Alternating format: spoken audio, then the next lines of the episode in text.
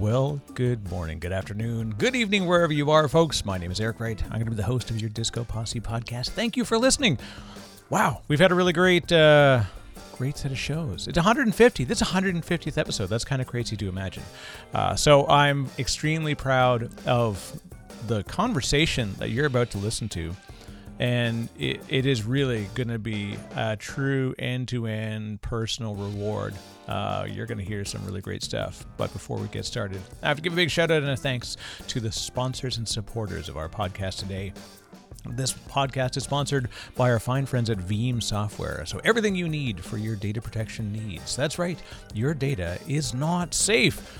So make sure you do your data protection, whether it's on-premises, in the cloud, cloud native and containers. They've got this really great thing they just bought called Kasten recently. So lots of really neat stuff. So if you want to find out more, and trust me, you do, you want to go to veee.am/Disco Posse. Again, go to veee.am/Disco Posse. You can check it out, find out more. I've been a long-time user and supporter of the platform and the team. And I really love it. Anyway, so go check it out. Again, go to veee.am/Disco Posse and find out all about it. This is also brought to you by the 4-Step Guide to Delivering Extraordinary Software Demos That Win Deals. I've been lucky enough to be in the industry and learn from amazing folks and see stuff that's played out and how to better connect with people when you're talking about technical demos and doing product management, product marketing. How do you make sure that you can connect with people who want to use your product and platform? So check it out. You can go to velocityclosing.com and you can download the ebook. You get access to the audiobook read by yours truly. That's right. So not only am I the author, but I read the audiobook, which is super cool. Excited by that. Really neat announcements actually coming up. So if you go and you buy the bundle right now, you get set up for an upcoming course. So again, go to velocityclosing.com. All right, let's get to the good stuff. This is a show featuring Jeff Bermant. Jeff is the founder and CEO of Virtual World Computing, and they've got a really, really neat product called Cocoon My Data Rewards. This is the idea of being able to do stuff around taking your data and monetizing your own search data instead of just giving it away to the big guns over there at those big search providers. At any rate, we start off there, but really, Jeff is a real estate provider. He's a CEO. And he has gone through some personal adversity, which will really open your eyes to the power of people and what you can do for yourself. So check it out, Jeff Bermant. Hi, I'm Jeff Bermant, and I'm the CEO of Virtual World Computing. And our flagship product is Cocoon My Data Rewards, where you get paid for your data. And you're listening to Disco Posse Podcast.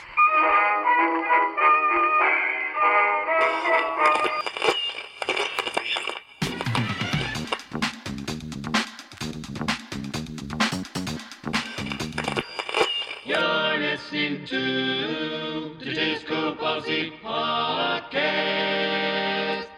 And with that, we'll jump right in. Great. So Jeff, thank you very much for joining. I'm really excited by both your history, your background, where we're going to talk about how you got to where we are today, but as well just the platform and the stuff that you're doing with your team. But for folks that are maybe new to your name, if you want to introduce yourself, and we'll talk about Virtual World Computing. We're going to get into the Cocoon My Data Rewards platform and kind of why that's important. I'm cheering for what you and the team are doing. So, but with that, like I said, let's introduce yourself and talk about where you're at with things. Sure. Well, thanks, Eric, and thanks for having me on the show. It's a real pleasure to speak to you and to speak to your audience. So my journey, which I'll just give you a brief background. I'm originally from Rye, New York, so I know the Jersey area a little bit, and moved out to California to play tennis. I went to USC there, had a scholarship and played tennis there. I was always like the seventh man on the team, so wasn't great. Got into the real estate business after a terrible year on the pro circuit. And my father said, go find a job. And I decided, well, get into something that made sense. My family was in real estate. So I actually got into the real estate brokerage business. And I was with Coldwell Banker which for 7 years as a office and industrial develop broker and then salesman, and then decided to open my own development company. And this is in 86. So it's a long time ago. Some of your listeners probably weren't even born in 86. Yes, there'll be a variety of folks that have been through it. So I was there. I remember those days. So days of high interest rates of, I don't want to shock everybody, but 19, I think they went as high as 19% at one point. They were crazy. You remember, like, people were actually locking in long-term rates at like 17 because they were worried it was going to go even higher. And it's, if you told somebody today that they were going to pay 20% on anything, they would lose their minds. Like, they just can't even fathom what it's like to even have double-digit interest rates, let alone, you know, heading into the high teens and 20s. Yeah, absolutely crazy. And in fact, I remember my dad, who passed away many years ago in 2000, he was boasting about his 4% real estate deal interest rates. And today we're down in the threes, and some of them I'm seeing the high twos for office, not for office buildings, but for other spaces. So history does repeat itself, and we're at a great time for interest rates and actually pretty good time in business overall, although obviously with COVID, it's been really rough, and I do feel terrible for the small, and I know exactly what they're going through for the small business owners. It's a total disaster. And of course, you know, the trade-off is you get people sick. So there's no good answer for this COVID, but as an entrepreneur, you need to find ways to get through even these terrible times. And it's really interesting. And I say, sort of same with the sort of, you know, the feeling of, you know, it's tough to even say, like, we're trying to look for the positive outlook, anything we can do to capture, like, what's good about where we're at. Obviously there's so much that we wish we could, I would give up so many things to know that I could get rid of the greater problem. But, you know, the one thing that we haven't necessarily seen is, so I worked at an insurance and investments companies before, and seeing like the REITs, like the real estate trust was like a really strong area. It was slow moving, but it was like, hey, you always knew it was going to have gentle but rising returns.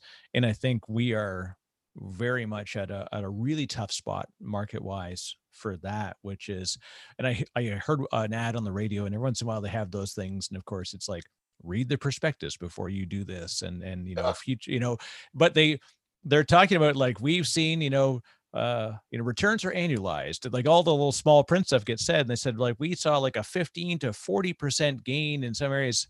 And this was a real estate, they're talking about real estate and investment. And I thought, good golly, if anybody's listening to this now and they don't understand where this impact is going to be, I feel for anybody who puts money towards those areas right now, thinking for like high returns anyway. I've heard the ad. I know the ad you're talking about. And I worry anybody who gets on who does this, I start to worry exactly about the company. So I'm in lockstep with you, which is, this is not my kind of advertising. I'm much more of a person that, and I'm really enjoying, by the way, this move from real estate into tech. And, you know, most people would say, what the heck? Yeah, it's quite a jump. Are you crazy? I mean, you know, what hit you? So there's a fascinating story, but my personality is one of inquisitive and trying to solve problems.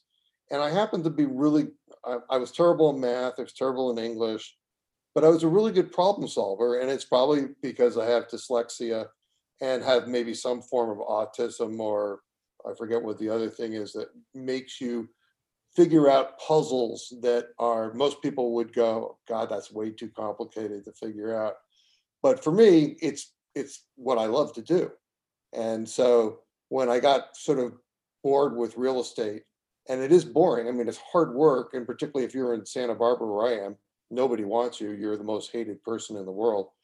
But not a popular, you're right up there with dentistry as far as popular careers. Yeah, absolutely. I was the most loved, hated developer. I mean, they loved me because I figure out ways to give open space and wouldn't take all the land for development, very, you know, honest about stuff. But it was a terrible business to be in here in Santa Barbara. So when I finally decided, you know what, I need to do something different just because I wanted to, I got into tech. I didn't know I was getting into, honestly. And it's a whole different world. But I'm actually happy I'm here. I wasn't very happy last year, the year before, as I continue to lose money.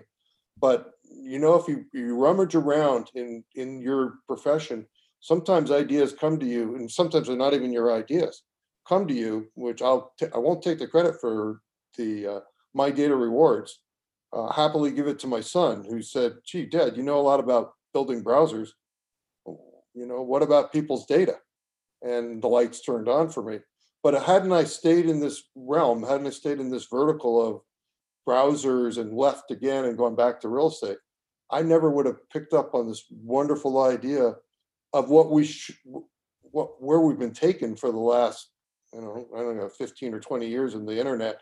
And it's kind of like the wool's been pulled over our eyes. And it, like, I realized, holy smokes, this could be great for everyone. So, you know, it's interesting that you get into one business, and I will tell anybody who is entrepreneurial, stay at it. I wouldn't say be foolish. I would almost recognize myself as being foolish, but if you can stand it and you can figure something out, it can be really fun and rewarding, and hopefully rewarding to your customer as well. Well, you bring up a very interesting thing, Jeff, and I appreciate your openness too. And you talk about dyslexia. I share the challenge you had. I would have this real problem. And I talked to more and more folks who are founders, and it is not uncommon to find a lot of founders and leaders who struggle with dyslexia. I forget the Asperger's. That's what, yeah. That's what they've said. You've got a form of Asperger's. Not as, you know, heavily as some people, but it's there. And my wife says, you come up with the weirdest stuff. And it's because of how we think differently than a lot of people think. And in a sense, it's a necessity, as you talked about, like getting into founding a company and taking it's sort of like this idea of risk. Most people, it's really, when we describe it, is often, you know, delaying and deferring as much risk as you can and eliminating risk, especially as a CEO. But just the fact that you take the first leap, you have to have a certain sense of a different type of personality that's willing to kind of step off the diving board the first time when everyone else is looking and saying, no, I'm good. I don't need to do this. It's a very elite set of folks who will say, okay, well, risk aside, let's go for it. Yeah. That's, you know, there's no doubt about it. And I would tell you, in fact, I had a discussion with a guy, and we had a bet because he said, well, you have Asperger's. What are you doing running the company as a CEO? And I said, well, let me show you all the people that are just, you know, have Asperger's that are running companies. And I'm saying, I'm not comparing myself to them, but I gave him a list of these, and he was kind of in shock, and he didn't have much more to say to me, because it is true that we tend to be, and I can tell you part of this is your tenaciousness and your looking at problems that most people would go, God, that's just way too complicated to figure out. And yet you're in there in your brain undoing the puzzle or doing the puzzle and figuring out the pieces and finding little strikes of gold that most people would. And I'm kind of surprised because my team is a really great team, but half the stuff comes from me, more than half of it comes from me going, hey, wait, what if we just did this? And it's so out of the box. Like, I came up with this idea, you know, where we should be advertising? Well, you know, they're like, where? Well, what do we advertise in gas stations? And it's like, what? That's not tech. What are you talking about? Well, but most of my best customers, in my opinion, are going to be truckers, Uber drivers, people who are on the road a lot, commuters. So if a trucker's going to do 60 or 80,000 miles a year, how best are you going to get in front of them? Well, it turns out that those gas pumps where they're sitting to, you know, 15 to 25 minutes to gas up one of those big trucks. And while they're sitting doing that, you could have a sign in front of them saying, why don't you sign up and earn money through Cocoon? That's just off the wall. It is interesting that you definitely have the, and I always thought it's like when adults play video games, here's sort of another sort of example of the way that a brain is wired, that we've by nature have built in all these constraints. And so if you see an adult play a video game, they typically will have swollen thumbs by the end of it, and they're physically moving, trying to like force this thing. You believe that physical effort can change things, but kids, because they haven't got those constraints built in yet, don't fall victim to that belief that they're going to affect the outcome in these other ways. And that freedom of thought is where it is. And so when we look at, I don't want to say personality disorders, but differences in sort of like the spectrum of personality types and where Asperger's and other things fall onto the spectrum. A lot of times it is the fact that you've got so much in one area of like capabilities, like cognitive capabilities. And there's also, it's a trade-off of some parts of the personality are very different, but it also means that you probably have less constraints in the way you approach a problem. You see through the constraints and say, well, what if we try this? And most people are, before they say that, they're looking for all the excuses why it wouldn't work before they suggest the idea. Totally. I have a team that will do that to me all day long, and I just push through it and go, no, we got to go test this because it makes logical sense. It may turn out to be wrong. I mean, that's possible, but it makes logical sense if you're if you're paying people for geolocation, for instance. Perfect example. That's one of the things we do, is we pay for geolocation data. Well, that means your best customer might be that truck driver. I mean, I have competitors. I don't think I've thought of that. Like, well, if I want to collect geolocation data, what about truck drivers? What about Uber drivers? What about people that are on the road a lot? Those are interesting customers. And if they don't mind sharing their data and getting paid for it, it's a win for both of us. But that I had to push through two guys on my team going, oh, I don't know. That's really weird. Why would you think of that? And then I showed him the sign on the station where you're pumping. And I said, so that guy is going to look at this sign for at least 2 or 3 minutes while he's sitting in his car. And he's going to start thinking to himself, wait, I can make hundreds of dollars just letting this app run in the background. We had a truck driver call up our service guys today. And I think he's a little bit off. He says, it looks like I'm going to make $100 in the first month. And it's not, we have something off on our data. It's more like probably $25 to $30. But I mean, you make $25 to $30 doing nothing. I mean, where do you get to do that? But, and I guess this is the perfect time to let's talk about what it is that your team is doing, and the idea of being able to do this My Data Rewards, this platform. So let's open up, Jeff. What exactly is it that you folks are doing? Yeah, you know, I don't want to call it an elixir because elixirs don't work. So it's not an elixir. I can tell you that. This is not something you'd get at one of those shows. So what I discovered in my years now, 9 years in the technology business, and I've gone through a lot with the browser, dealing with browsers, trying to figure out how to make money with browsers.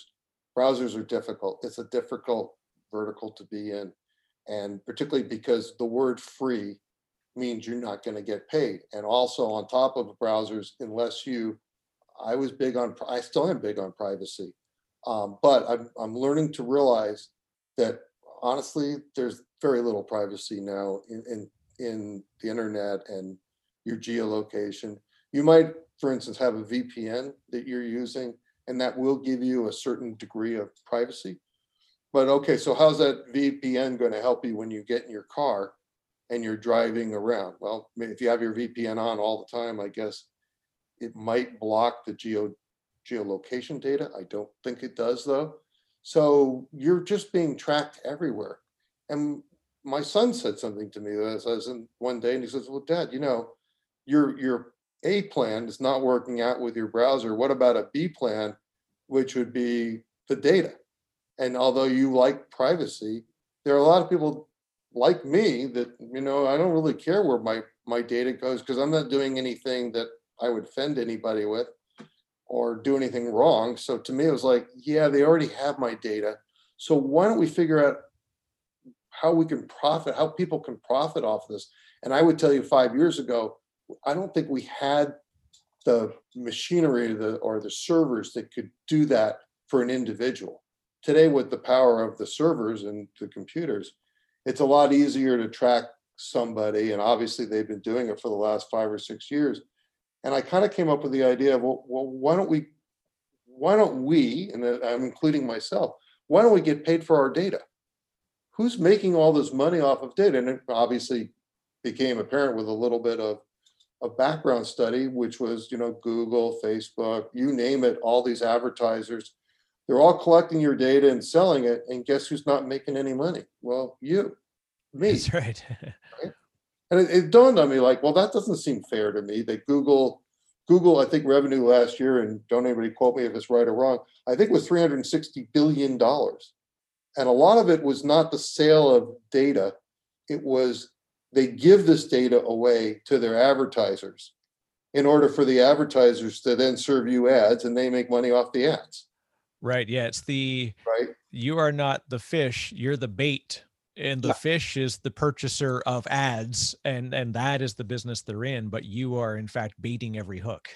You are right. And I would say, you know, as we say in the business, if it's free, you're the product. Yeah. Right. And so I thought of it in this sense. And, you know, I've done pretty well in my real estate career. So this was just like, holy mackerel, you know, maybe I could help change the world. And in fact, this morning, I was just reading about a lawsuit that Google, the Justice Department filed against Google for a monopoly. And I thought to myself, I started reading, I go, well, this is me, because when I went out to Google to start advertising Cocoon, where you could actually make money off your data, they called me a scam and they denied me advertising. I wrote them 6 different letters, begged somebody to come on to talk to me. No one would. And I realized after reading what's going on with the Justice Department, they're doing this to a lot of people. Anybody who's in competition with them, they're like, we'll make something up and they won't be able to advertise on our site. And it's a very opaque system too. Like that's, I'm in a similar challenge. So at one point, I don't even know, probably 10 years ago, I was doing some testing of like website performance testing for, I was setting up a site. I'm like, let me just see how it works. And I had Google ads on my site. And so I was basically like battering my site with hits. And I realized that as it's scraping the site, it's also scraping the ad and effectively probably virtual clicking the link. And so all of a sudden I would, you know, get up in the morning and I look at my website and it's just got a bunch of gray boxes on it because there was no ad there. And I look and it says, you've been banned from the AdSense platform. And, yep. And they said, and that's it. Like, that's literally all you get is an email saying, if you wish to appeal, fill out this form. And there's no phone number, there's no people, there's no nothing. And every year, like the same way that, you know, Charlie Manson's, you know, family goes back and they apply for parole and it gets denied every year. I do the same thing with AdSense. Every year I say, hey, by the way, I've been kicked off the platform since probably the beginning of Google. And can you tell me why? And they're like, we can't tell you why.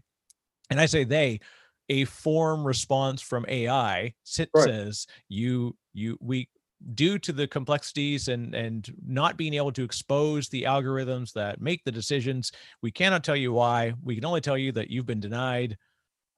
Please feel free to reapply again in the future. my gal, by the way, over at Google, her name is Elizabeth.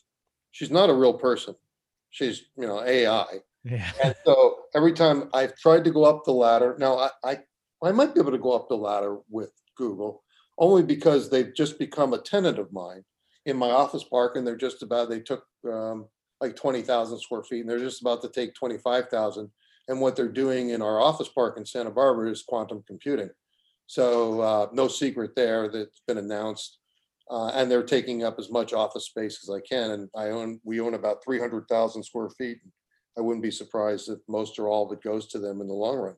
But my point was, I didn't even bother to talk to them.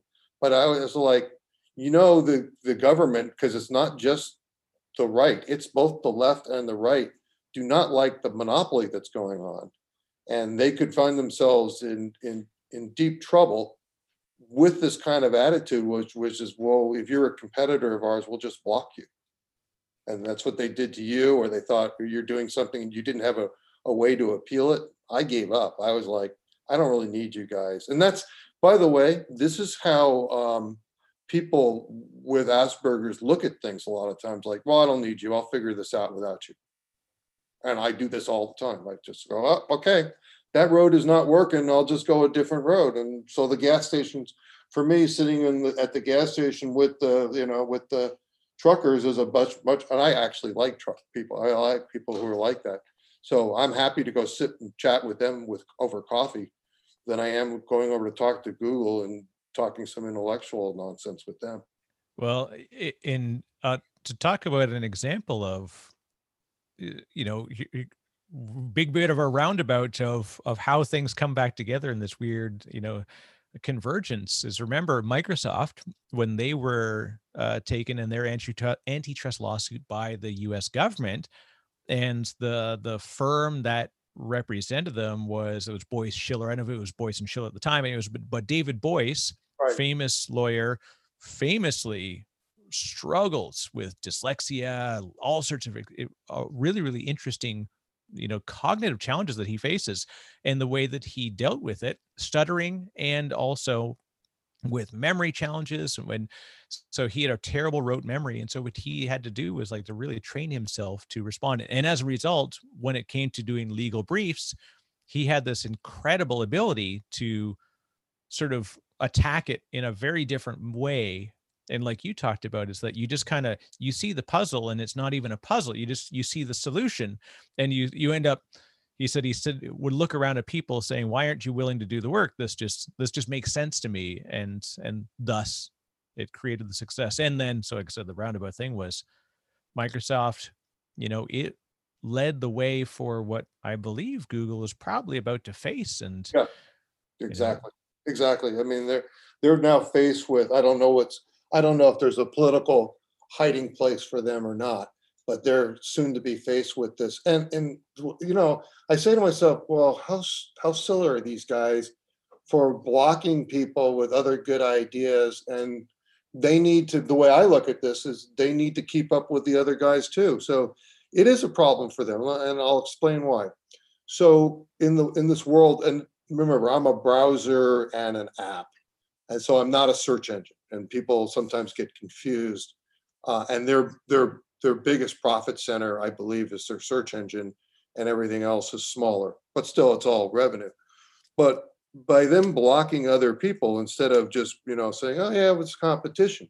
Now people are, and in my interest, I think there's going to be a lot of knives coming out and hurting Google because they're not following the new path. And the new path, which is what I believe in, is more of a shared path. You're doing half the work on your computer, or you're driving around, they're collecting all this data for free. You think they've kind of talked you into, hey, you're getting free service, and that's why you're giving up all this data.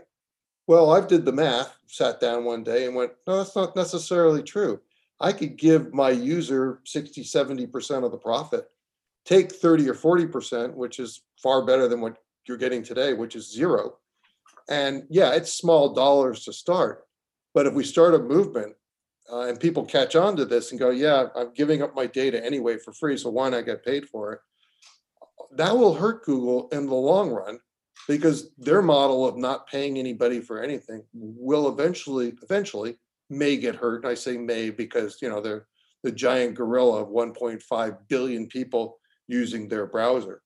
But you know, there could be a lot of knives coming out, and I don't mean in a bad way, but just in a fair way for people.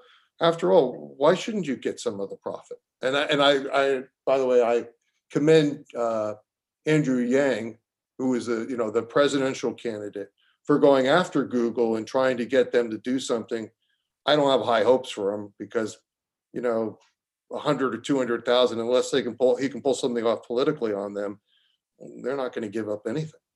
No, but it's interesting that you raised the idea of it's effectively a margin business, right? So we are in the, it's, you know, you can't get it all, but if you can at least take a margin, give folks a way in which they can recapture value and literally revenue from their own data consumption, that and not them consuming, but their data being consumed. Like, why shouldn't we do that? Why shouldn't we? We're seeing it in other areas of the industry, like what Rakuten does with shopping. Exactly. Effectively, they've looked and said that we can, at scale, do something that effectively is a margin business. So we will share that margin with you, and that works out to discounts. Everybody, in effect, wins because you were going to do this stuff anyways. So why wouldn't you, you know, put something in the middle that allows you to personally have gains from what you're doing anyways, instead of giving it all to these massive back-end providers? You're 100% right. And in fact, I built the store. It's in the weightings. I built my own Rakuten store because what I wanted to do is when you come to Cocoon MDR, I want you to get all the savings or all the profits I possibly can give you, because I want the customer to be the winner.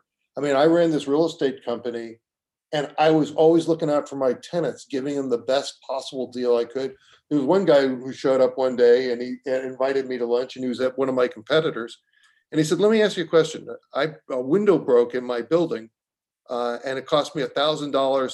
I could not convince the landlord to fix it. It cost me $1,000 and I just moved in. What would you have done? And I said, God, I would have just fixed it for you. I wouldn't have asked any questions. That's so stupid. He said, as soon as my lease is up, I'm coming to you. Well, 4 years later, indeed, he showed up and signed a 10,000 square foot lease with me. It's right. It just made common sense to work with people and if you can figure out, I'm excited about nonprofits for interest. I would love to work with nonprofits, not only have people share some of their profits with them. I'm happy to share some of my profits with them as well. Well, and this is another thing that came up recently, and I'll say this is my point, Jeff, because I don't want to pull you into my sort of opinion piece here, but somebody raised up the concerns about Amazon Smile, where they take sort of a percentage of every sale and it goes towards charities. You can select the charity. Right. And because it's hosted by Amazon, they effectively are getting, so you do the charity, you give the money, and then Amazon as the collective gets the tax rebate for it. So there, a lot of people are sort of torn, and they said, well, I don't like that. I say, like, boo on, you know, Amazon Smile, because it's just another multi-billion dollar company getting more billions of dollars. But at the same time, I'm like, the charities are getting money. And so it is an interesting conundrum, like you said, with privacy, where, look, we have 100% privacy loss. If we can ratchet it back, we're not going to get zero, but there's somewhere in the middle where we can at least find some medium where we'll never be fully satisfied. But that was another, again, like margin level, major, you know, at scale model where stuff can have a drastic effect. A lot of companies can get some good money, and in nonprofit is a place where I think people would really agree we should put our attention, right? I didn't even think of the tax. I don't think that way. So I didn't think of the tax ramifications, or I you know, I really care about people. So for me, yeah. Sure, I'm happy if we can get something going. And look, it helps the company. So our company grows because we're active with nonprofits. People are happy that we're doing that. They want to give. They don't have to give a penny. You know, they could choose not to take all the money, and I wouldn't think anything, you know, less of them. But I just think it's a great way. And here's what I'm seeing. And this is kind of a cultural change. I think the cultural change is coming, is that we as growing up, and I'm pretty old, so I act like a 12-year-old or 16-year-old, but I get it. And we're much more of a sharing type of thought process. than we are. And I'm not saying it's bad to go make a profit, and it's and I believe in, you know, in some great American dreams, but I also think that there's a little bit of a wave coming where it's not just about me, the company. And so I'm one of those guys, which is, well, wait, I can help. See, I love this. This is the biggest win-win you could possibly have in business, where you're not taking anything from the customer. You're actually on the customer's side, making money for the customer, and you get to make some money with them. And I look at them and go, oh my God, how great is that? It's it really is a win-win, and you know, it definitely comes out in everything you say, Jeff, that the focus is always on the customer, like the person, somebody, a real human. You really seem to focus very much first on them, and you are the secondary benefactor in every way you describe things. Is that something that's kind of always been in your personality? Always. I have always thought like that. I have always been for the other guy first. And I figure out, I may not be the richest guy in the world, but I'm very happy with putting people before me. You know, you can ask my wife, I have that personality, like I'm the last guy off the ship. And I really think that way, although, you know, I have to work really hard at what I'm doing.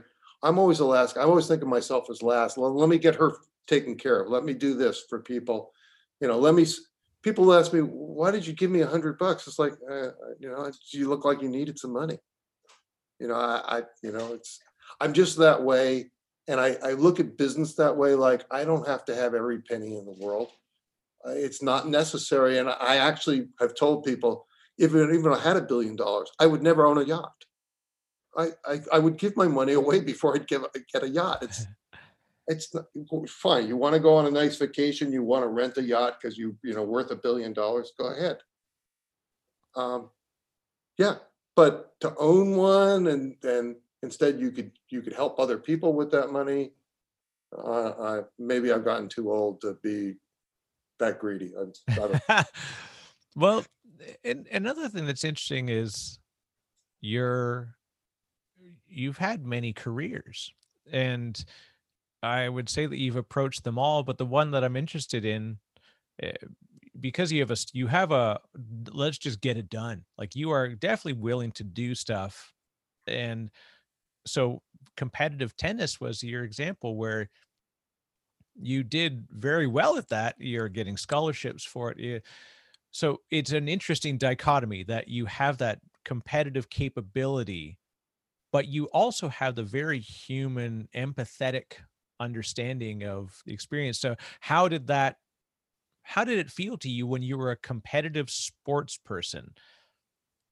Did you ever sort of struggle with your being competitive and successful in the sense of, you probably didn't celebrate as much as you deserve to, because it's in your personality to think about somebody else first? So in tennis, it's interesting you bring that up. And it's, once again, it's part of my personality. I was not a good tennis player. In fact, I had a match one time with a kid. I won't mention his name and if he's still around. And he walked up to me after we played two sets. He said, he beat me love and love. That's 0-0. And he said, you're never going to be any good at this sport. You should go do something else. And I was heartbroken. I didn't go home and say, yeah, I'm quitting. I went home and asked my dad to build me a backboard, you know, so I could hit 1,000 forehands, 1,000 backhands. And I was out there every single day practicing until I became a really good tennis player. And I had diplopia, which means I have a problem with my eyes. My eyes don't fuse like everybody else's, so a ball will jump around on me. And yet, you know, I turned out as a really good tennis player, and with all these things that I had to overcome.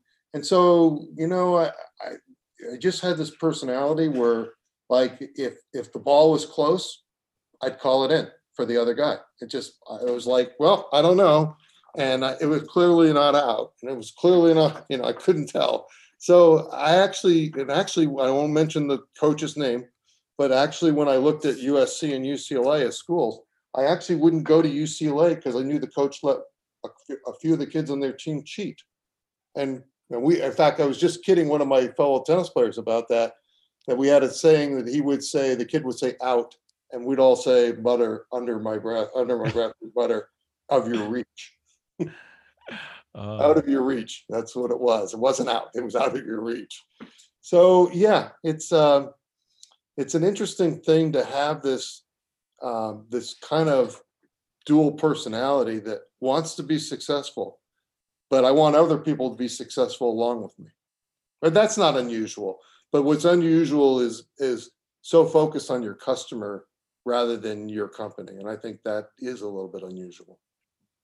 And it needs to be celebrated more. And unfortunately, the reason why it's, as you even you described, you're saying there's tons of people out there that are like me. Like, well, that may be true, but the problem is the news is sort of filled with the Ubers of the world. And, you know, while we talk about the Uber of something being an idea of like the way in which they approach business, unfortunately, there's also many negative connotations to sort of the early management team at Uber and sort of some of their business techniques. And there's lots of companies that, you know, have done that. Also, at the same time, though, I think inside some of those folks, they were much more willing to do things that were negative in hopes of doing a positive thing, versus you just don't have that in your, when your needle goes to 50% and it says someone's going to get hurt as a result of this decision, you'll never let it go to 51, judging by the way that the way you do business, the way you treat people.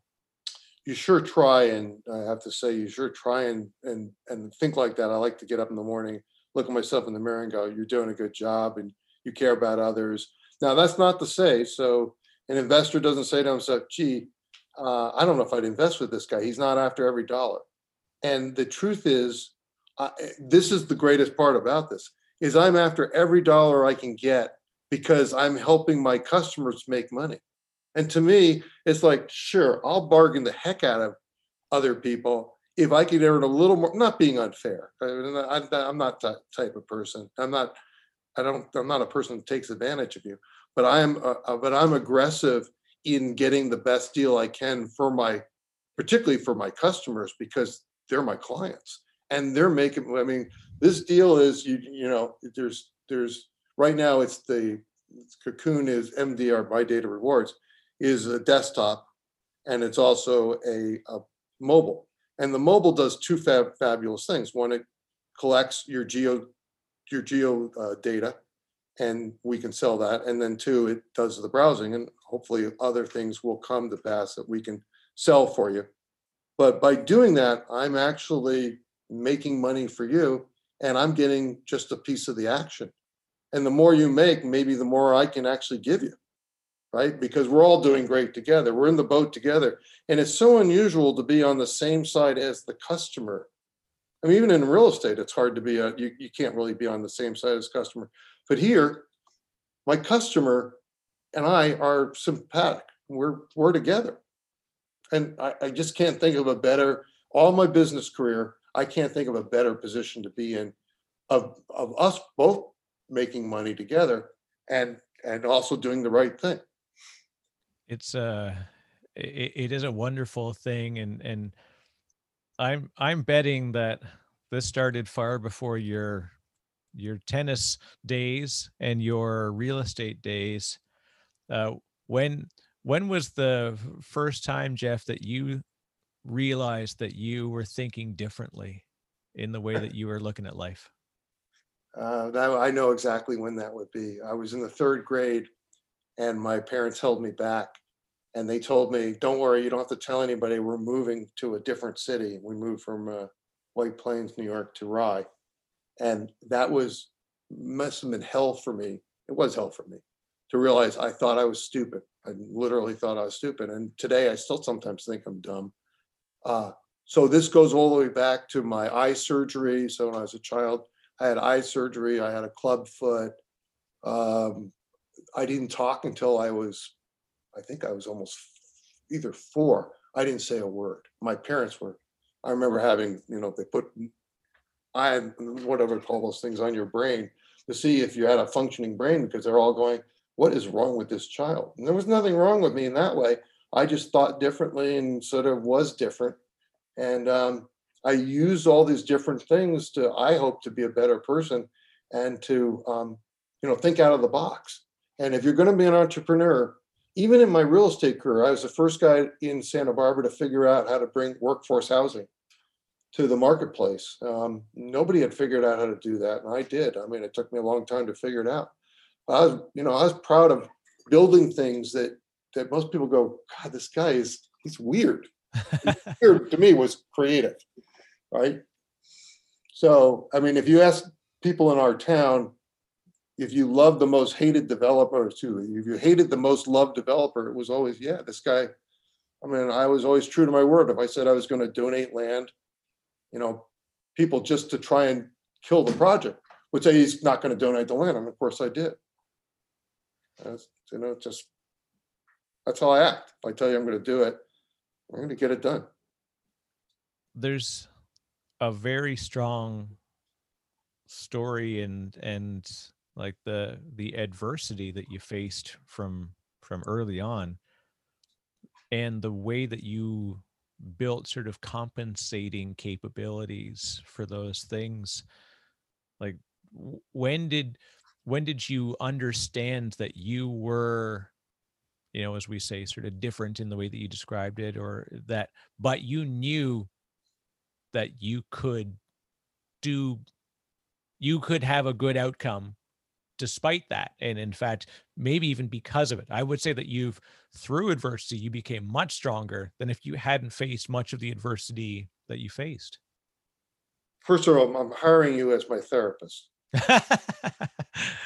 And you're dead on right. And I think it was, you know, I really had some dark moments growing up where I really was convinced that I didn't have the self-worth. And that was part of the driving force for me. I mean, when your parents tell you you're going to be left back, you know, maybe today it's not as bad, but back then I was like the most horrible thing they could ever say to me.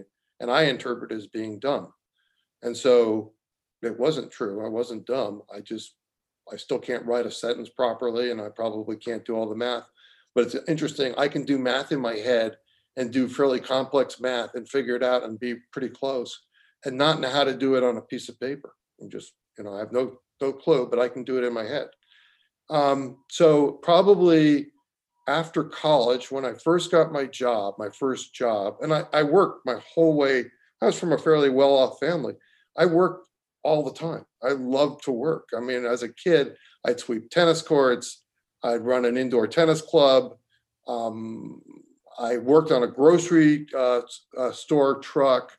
Anything to me was fun. Working was fun. And so I've kind of grown up that way. And I'll admit, maybe I haven't been the best. I've tried to be a really good parent, but you know, it's like, I don't want to compare myself to Steve Jobs, but it is hard to be this kind of person and have these struggles going on, but yet have these talents that most people don't understand. And when I hear these guys as investors say to me, I don't know if I want to invest in you, they may have good reason, but they certainly haven't talked to me. They just maybe don't like the product. But if you sat down and talked to me, you'd go, this guy is, you know, he's got a purpose. He's out there to win. And in fact, I never asked my current investors for any money. I just put the money in myself until I think, hey, we really have something. And I think now, hey, we really have something. But I didn't for 7 years. I didn't ask anybody for any money, and I just put it in myself. Like, it's not ready. I can't ask people for money. It's a challenge in the industry that, of course, like venture capital and the whole basis of the system is that they're investors who are looking for outsized returns in general within a fund. And that means that they are going to bet, and they know that the bets are mostly losses. And so they have to bet moderate amounts across a spectrum of companies, knowing that, you know, in the Pareto sort of principle, that 80-20, that 20% of the investment will return 80% of the value, but they have to go, their whole purpose.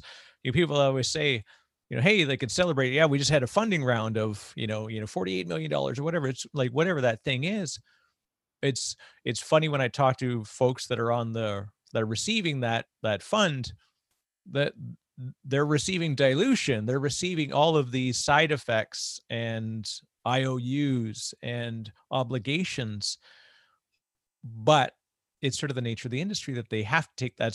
They've just accepted that's what it is. And you're on the right side of the model, in my belief, because you probably, when you do take an investment, it will be for a fantastic return for that investor, because you've already done the hard yards. You've already taken the risk yourself, because in the same way you treat people, you're going to treat your investors the same way, that you wouldn't let them put money in if you didn't fully trust that you are going to be able to deliver an outcome that will be in their favor. That's 100% right. I mean, that's exactly, I'm telling you should be my therapist, because that's exactly how I actually think of it. And I wouldn't take anybody's money. I had a woman who said, I want to risk more money. And I was like, no, you're not putting any more money in until I tell you, I think we've put all these pieces together, and we're still compiling all these pieces.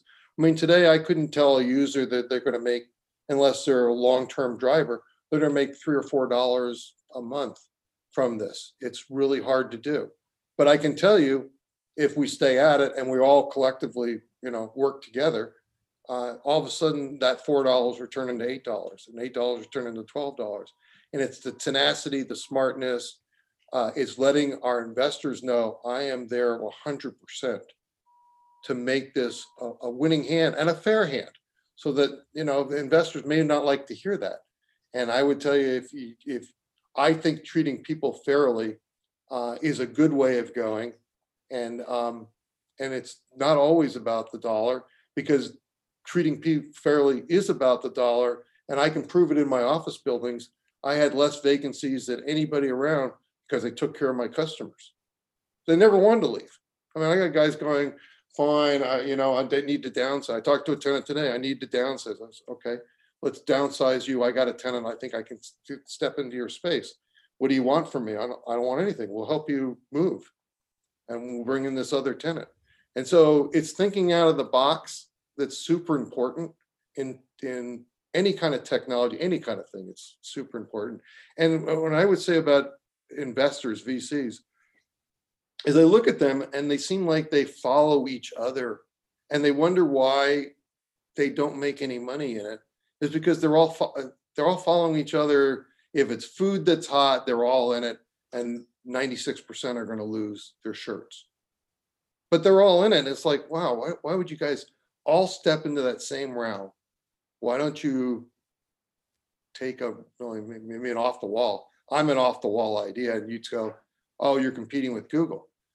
Yeah, in a way I am, but I think in the long run we'll hurt Google, and you'll make money doing it. I'm not doing it on purpose to Google. Google really can't afford to do my business plan, because their whole business plan is based on 100%. Yeah, they're giving up their own margins to them, away from themselves. It would be a fundamentally bad business practice in their mind, right? Right. It would be a terrible business idea. What about a search engine? What if we developed a search engine that paid you for your data? And then they'd even be more hurt. And so this is what they have to worry about, is people finding ways. And so the time has come where sharing is okay. It doesn't always have to go just to our bottom line. It could go to, to my customer's bottom line. And it's a great model, and it's hard to beat up on that model. And in the end, when you look at they are still obviously vastly successful. There's no doubts that even if you were able to scale, and when we see the scaling of what you're doing with Cocoon MDR, you're still not putting them out of business. In fact, you're keeping them in business, because they still have customers. They still have flow of data. We're not cutting them off.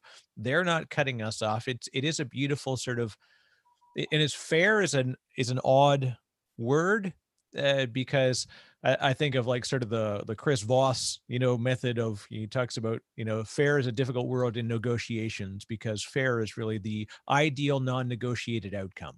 Right. But each side has a sense of fair. And when we think of fair in a human term, it really does move to a binary sense of fairness. But in fact, that's not what it is. It's that both sides have to agree to accept some non-negotiated outcome of both gain and loss. Right, exactly. Absolutely. In my real estate career, I did really well at A, taking care of my customers, and B, being smart about how I use money, how we built things. And that's just a matter of then, just as you're saying, is that compromising that you can't get it all. And in my case, I like the sharing, and I love the idea of building something that's good for a lot of people. And look at this. I mean, the advertisers win, they get the data they want. The customer wins finally because they get money in their pocket. And we win because we're helping the customer make money. And so to me, this is a dream come true for a businessman who has strong ethics, which is, hey, everybody wins. And I think I'm actually seeing a stronger move nowadays that some of the folks that went through sort of Silicon Valley, so we've got we'll say the old school, the Sand Hill Road, like the classic, big groups of VCs, but they have spawned a lot of companies, which spawned a lot of founders who made a lot of money. They had a good, windfall, and they've taken that now and they're doing seed investment, angel investment. And what's interesting is that we're seeing a move towards a very ethical investment method, because those people benefited, but they understand that they benefited and what the wins and losses and what those trade-offs were, how fair worked in that market. And so I really like that we're seeing folks that took that capability and they're doing what you're doing, Jeff, and they're seeing, look, can I take this money that I've made and recognize that I did it and I won the lottery, in effect, but with that, can I help somebody else feel like they won the lottery? And we are really seeing sort of this new batch of founders that are being given the chance where a traditional VC investor would just purely have looked at the spreadsheet and not cared about the business, like the human outcome of their business. Right. Yeah. I totally agree. We're still, underfunded and looking for the investors. But I have to say, I met somebody on the street who just was looking out for themselves, period. I might not do the deal with them, because what I want is, here's the perfect answer, which makes this really a lot easier for an investor to understand. Because my customer is making more money and I'm out looking for them, you, the investor, are actually ending up making more money. Versus saying to me, well, why don't you just keep cutting their margins? And I can say, if I keep cutting the margins of the customer's going to go away. Because all of a sudden that $4 turns into $2. Sure, for 2 months, you got a little more money, but now I don't have a customer. Why would you do that? That doesn't make, so being in business for 25 or 30 years makes me a lot smarter about how this whole system can work. And what I can say to an investor, sure, we'll take 50%, but now I don't have a customer because I took too much money from them. So they're not around anymore. So now I have to go buy a new customer. Thanks a lot. Yeah. Well, and in the area that you're working, we know the business model that you're effectively pitted against is certainly not going away. And in fact, their margins are increasing. There's definitely a win for your customers all the way through, like, and for the foreseeable future. This is not a temporary win. This is something that we are going to be up against in the economics of advertising and data sales and data privacy subjugation, right, to that stuff. It's not going away. And in fact, this is an opportune time for what you're doing. And like I said, I appreciate, how you're approaching it.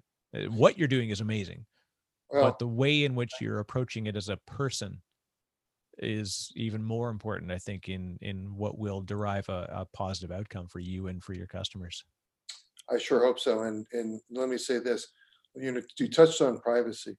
I think privacy, I actually built the browser, which will eventually combine into this browser. That's, I think, one of the most private, secure browsers ever built. That was the first thing I ever built. So I like the idea of privacy, but when you get to the point of realizing, well, okay, so maybe my browser could be private, but my geolocation is really not private. It's kind of like, unless this is really harming you a lot, either sit home and don't go anywhere, or you kind of have to go, well, you know what? They're getting it anyway. So why don't I get a piece of the action? And maybe it's, you're kind of given up in a way. But the answer is, well, maybe I had to, because really you're fighting these giant companies that are going to take all the information they possibly can get about you and turn it into monetizing, because that's their model. My model is different, which is, hey, you and I together are going to do this with your data, but finally you're going to get paid for your data, versus just giving it to some company and you never get anything out of it. Now, it may be only a few dollars to start, but I guarantee you, if we stick together and we build a company, this will turn into a lot more money, maybe as much as, a couple $1,000s a year for a person. And that's a dream right now, but it's, it could be reality in years and still have some privacy, but at least you're making some money off of what everybody else is using on you, and you don't even get it. You don't even know that you are the product. It's terrible.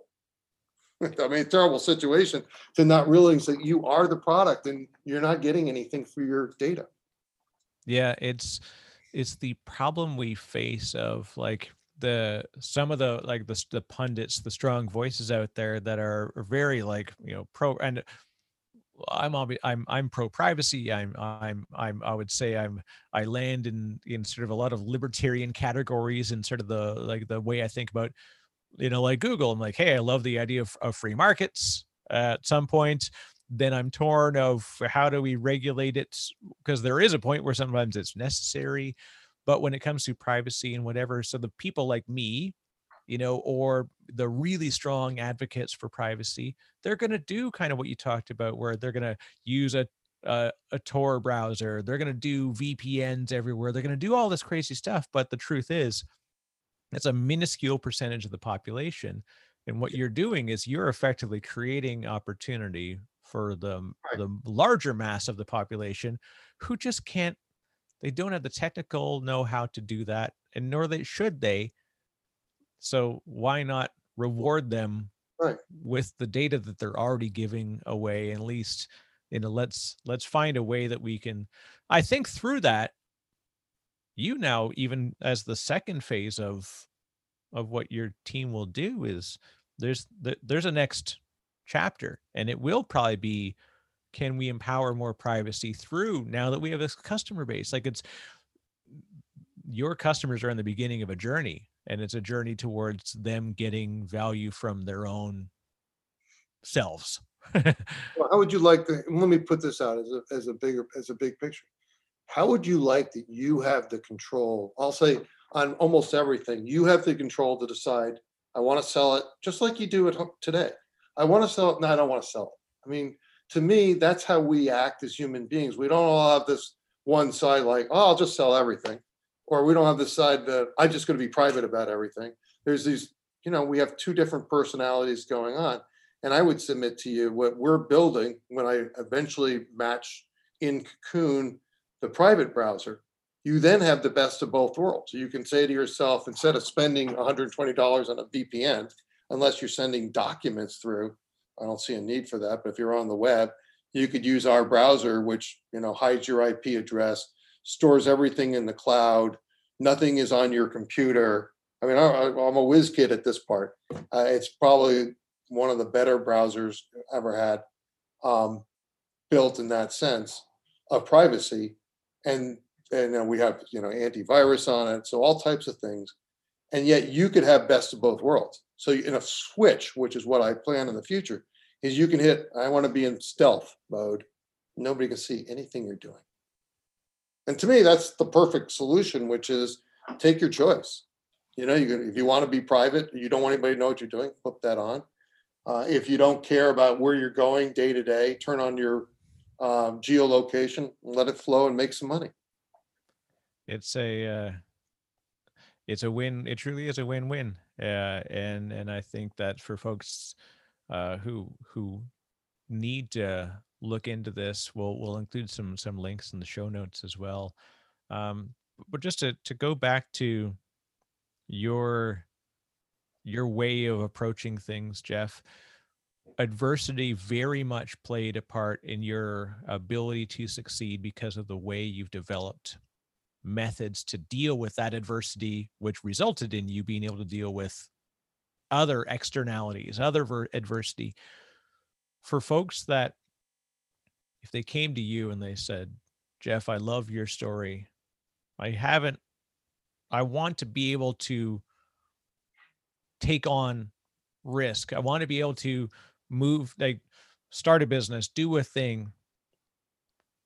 What's advice that you would give maybe to folks that, how do they prepare themselves for that adversity when they may not have experienced it yet? Yeah, great question. So a couple pieces of advice from my standpoint. First of all, which I've made 100 mistakes of, make sure you do your research. Whatever you're going to go into, do a deep dive and twist this around before you spend a penny. Twist it around. You'll still find when you start to develop it that you'll have surprises you never thought of. Like, who would have thought that maybe the truckers or Uber drivers would be my best customers and their best customers, so to speak. So what you have to do is you need to have an idea. You need to focus in on it, do the research, and then don't be afraid to twist and turn as it comes along. Because the people who get just like tied into their one idea, and if it doesn't work, they give up. Then I would tell you, you probably shouldn't be an entrepreneur. And it's not for everyone. Taking these kinds of risks is a scary deal. And, you know, I woke up this morning thinking, how am I going to get all my bills paid? And, you know, I've done really well in business, but you take these risks and you're willing to take them. And you have a spouse that doesn't mind, she hopefully, or if you're married. But you have to be able to twist and turn, persevere, and then you have to know when to let go if it's not working. I mean, come see me on my first project, and I tell you, you should learn a lesson from me. I should have let it go. However, when I didn't let it go, because I had the money to keep going and my own money, because I'm not there yet, I think I've turned this into a wonderful project. So that's my advice to people is focus and do your research first. Do not go out and think you're going to create the next pair of glasses if they're already existing. Or if you're going to compete, you've got to have an angle that the other guy doesn't have. Price point, something that the other guy doesn't have. Otherwise, it may not work out for you. Even a restaurant, you got to, look in your marketplace. If there's 4 Thai restaurants, I wouldn't be proposing opening a fifth Thai restaurant unless you have a special formula that the other guys don't have. And I do hope that people take a lot from your story, Jeff. It's inspiring, both as what you're doing through your team, your platform, and personally. It's been a real pleasure to share the last 75 minutes with you, and I hope that folks enjoy it. And if somebody wanted to get a hold of you or wanted to get in contact, Jeff, is there what's the best way that they could do that? Well, if they want to reach me personally, which I'm always happy to take people's emails, it's Jeff. I'm a different kind of CEO. I will answer you. If you send me something, I will respond. And I learned this, by the way, from the president of American Express. I was a customer of theirs for 20 some odd years. And all of a sudden, during the last recession, big recession, they said, well, we're going to cut off your credit or do something. I wrote the CEO, the president of the company, and he responded in writing back to me with not only I'm sorry, but with a gift card of $150. So don't be afraid to send me an email. It's Jeff, Jeff, at V like in Victor, World, WORLD, C like in Charlie.com. No crackpots, please. Well, I don't think I have time for that. Yeah. You have an interesting question or you liked what I was saying. And if you want to look at our website, go to Try Cocoon, C-O-C-O-O-N. If you're from Jersey, it's a C-A, but that's not the correct spelling. That's right. C-O-C-O-O-N.com, trycocoon.com. It's only, unfortunately, it's only Android for mobile. And for desktop, it is both desktop is Apple or Mac and PC. I will warn you about the desktop. I so far have not found the formula that I think pays people enough money. I'm not discouraging you from coming. I'm being honest with you. But I think mobile is a seriously great play. And as soon as we can get iOS out, we will. But if you do have an Android, come and try us and write back to me if you find something that was, you know, you couldn't figure out, let me know. Well, that's fantastic, Jeff. And thank you. And it's funny, and you talk about the platform differences. Probably one of the reasons why iOS is more of a challenge is because they've actually more aggressively put better walls up to protect privacy for their customers. And Android is entirely based on, you know, like let's get this free OS out there because it allows us to capture more data ultimately that feeds the machine behind the scenes, versus Apple has taken a very privacy forward approach. They're not entirely, but they're more privacy forward and more customer forward. I think, let me just say one last word about privacy. I think this should be up to the customer. I don't think this should be iOS or Apple making the decision for you. They should put the safeguards in place. And then if you say, hey, listen, I want to sell my data, they shouldn't be blocking you from doing that. And I hope to God they don't, because they're ruining not only just my platform, but they're ruining the opportunity for other, they know this, other people getting a small piece of the action. And I would have high disregard for them for doing that to people, because to me, it would just be greed. If you want to turn it off, so there is, just don't download our app or don't use our app if you want total privacy. But if you want to share in the profit, I would hope to God, and so far I think they will, you know, they'll let you do that because you said, I want to do that. And the power should be in you, the customer, not in them. Cheers to an opt-in lifestyle. And when it comes to privacy, that's where it should be. I agree. Jeff, thank you very much for taking the time today. It's been a real pleasure. And as you mentioned, we'll include some links for folks to get in contact. I really enjoyed the conversation. Eric, it's great. And once again, ready to hire you as my therapist. All right.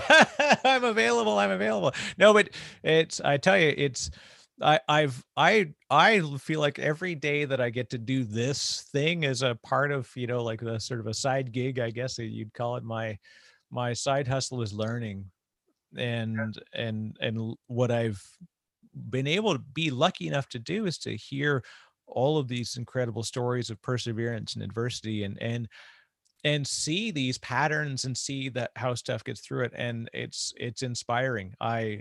I'm going to walk out of today right now, and I'm going to be on a real high. I've got a customer event I'm doing in a couple of hours, and they are going to get a whole lot of cheer and positivity because you've given me a smile, and anybody that's listening will share that smile with me. Yeah. And be positive. I mean, every day I get up, I may be discouraged one day, and the next morning, my secret is I get up and I'm positive. Like I'm going to go solve this problem. It was, and of course, the day we're recording this is what's funny, people, the time machine is interesting. So General Chuck Yeager sadly passed away last night. And one of the quotes that he has is, I butchered every time, I'm sure that everybody does, but the idea is that a landing that you walk away from is a good landing. Well, if you can use the plane the next day, it's an outstanding landing. Yeah. Words to live by. I still use the term, did we give up when the Germans bombed Pearl Harbor? comes from Animal House. And so that's one of my mottos is, did we give up when the Germans bombed Pearl Harbor? And today we will not give up. And so thank you for the story. Thank you, Jeff. It's been really great. Great, Eric. Thank you so much for your time.